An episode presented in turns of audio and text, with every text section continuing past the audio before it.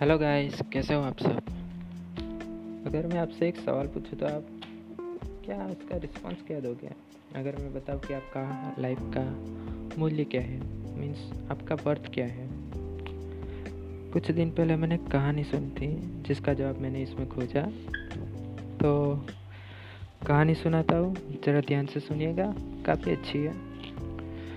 एक आदमी ने भगवान बुद्ध से पूछा कि जीवन का मूल्य क्या है?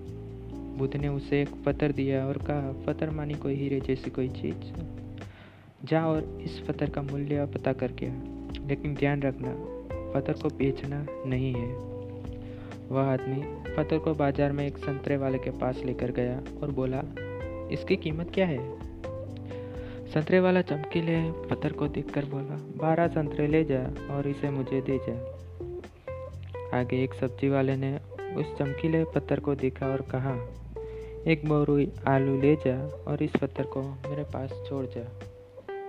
फिर वो थोड़ा एक और आगे गया और सोने बेचने वाले के पास गया, पत्थर दिखाया। सुनार उस चमकीले पत्थर को देखकर बोला, पचास लाख में बेच दे।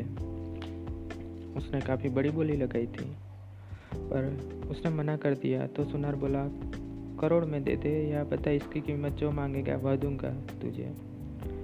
उस आदमी ने सुनार को कहा, मेरे गुरु ने इसे बेचने के लिए मना किया है। और फिर थोड़ा और आगे गया और हीरे बेचने वाले जौहरी के पास गया और पत्थर दिखाया। जौहरी ने जब बेशकीमती रूबी को देखा तो पहले तो उसने रूबी के पास एक लाल कपड़ा बिछाया।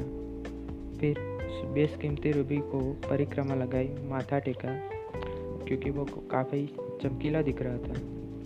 फिर जौहरी बोला, कहाँ से लाया है ये बेशकीमती रूबी? सारी कायनात, सारी दुनिया को बेचकर भी इसकी कीमत नहीं लगाई जा सकती। यह बेशकीमती है।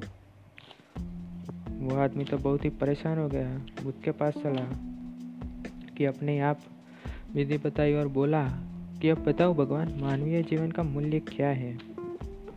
बुद्ध ने कहा, संतरे वाले को दिखाया और उसने इसकी कीमत बारह संतरे की बताई। सब्ज़ी वाले के पास गया और उसने इसकी कीमत एक आलू बोरी की बताई।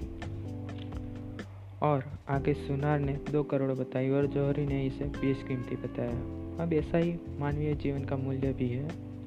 तो बेशक ही रहे मेरा भाई, लेकिन सामने वाला तेरी कीमत, अपनी औकात, अपनी जानकारी और अपनी हैसियत से लगाएगा।